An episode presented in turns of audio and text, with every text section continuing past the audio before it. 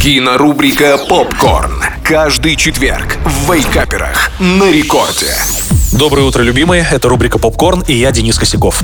Пока погода не располагает к походу в кинотеатры, прямо скажем, лишний раз высовываться на улицу не хочется, я вам под горячий чай и теплый плед предлагаю подборку своих любимых зимних фильмов. Начнем, пожалуй, с самого заснеженного и холодного фильма «Сквозь снег» от режиссера «Оскароносных паразитов». Только, боже вас упаси, включить сериал «Сквозь снег», тот самый нетфликсовский ужасный политкорректный сериал. Нет-нет, только фильм, прекрасная антиутопия про людей, которые путешествуют на поезде сквозь постапокалиптический замерзший мир.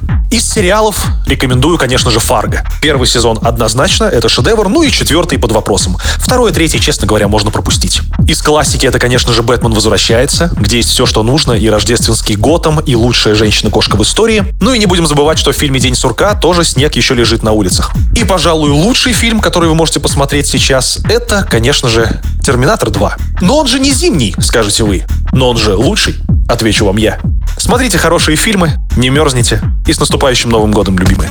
Вейкаперы представляют кинорубрика «Попкорн».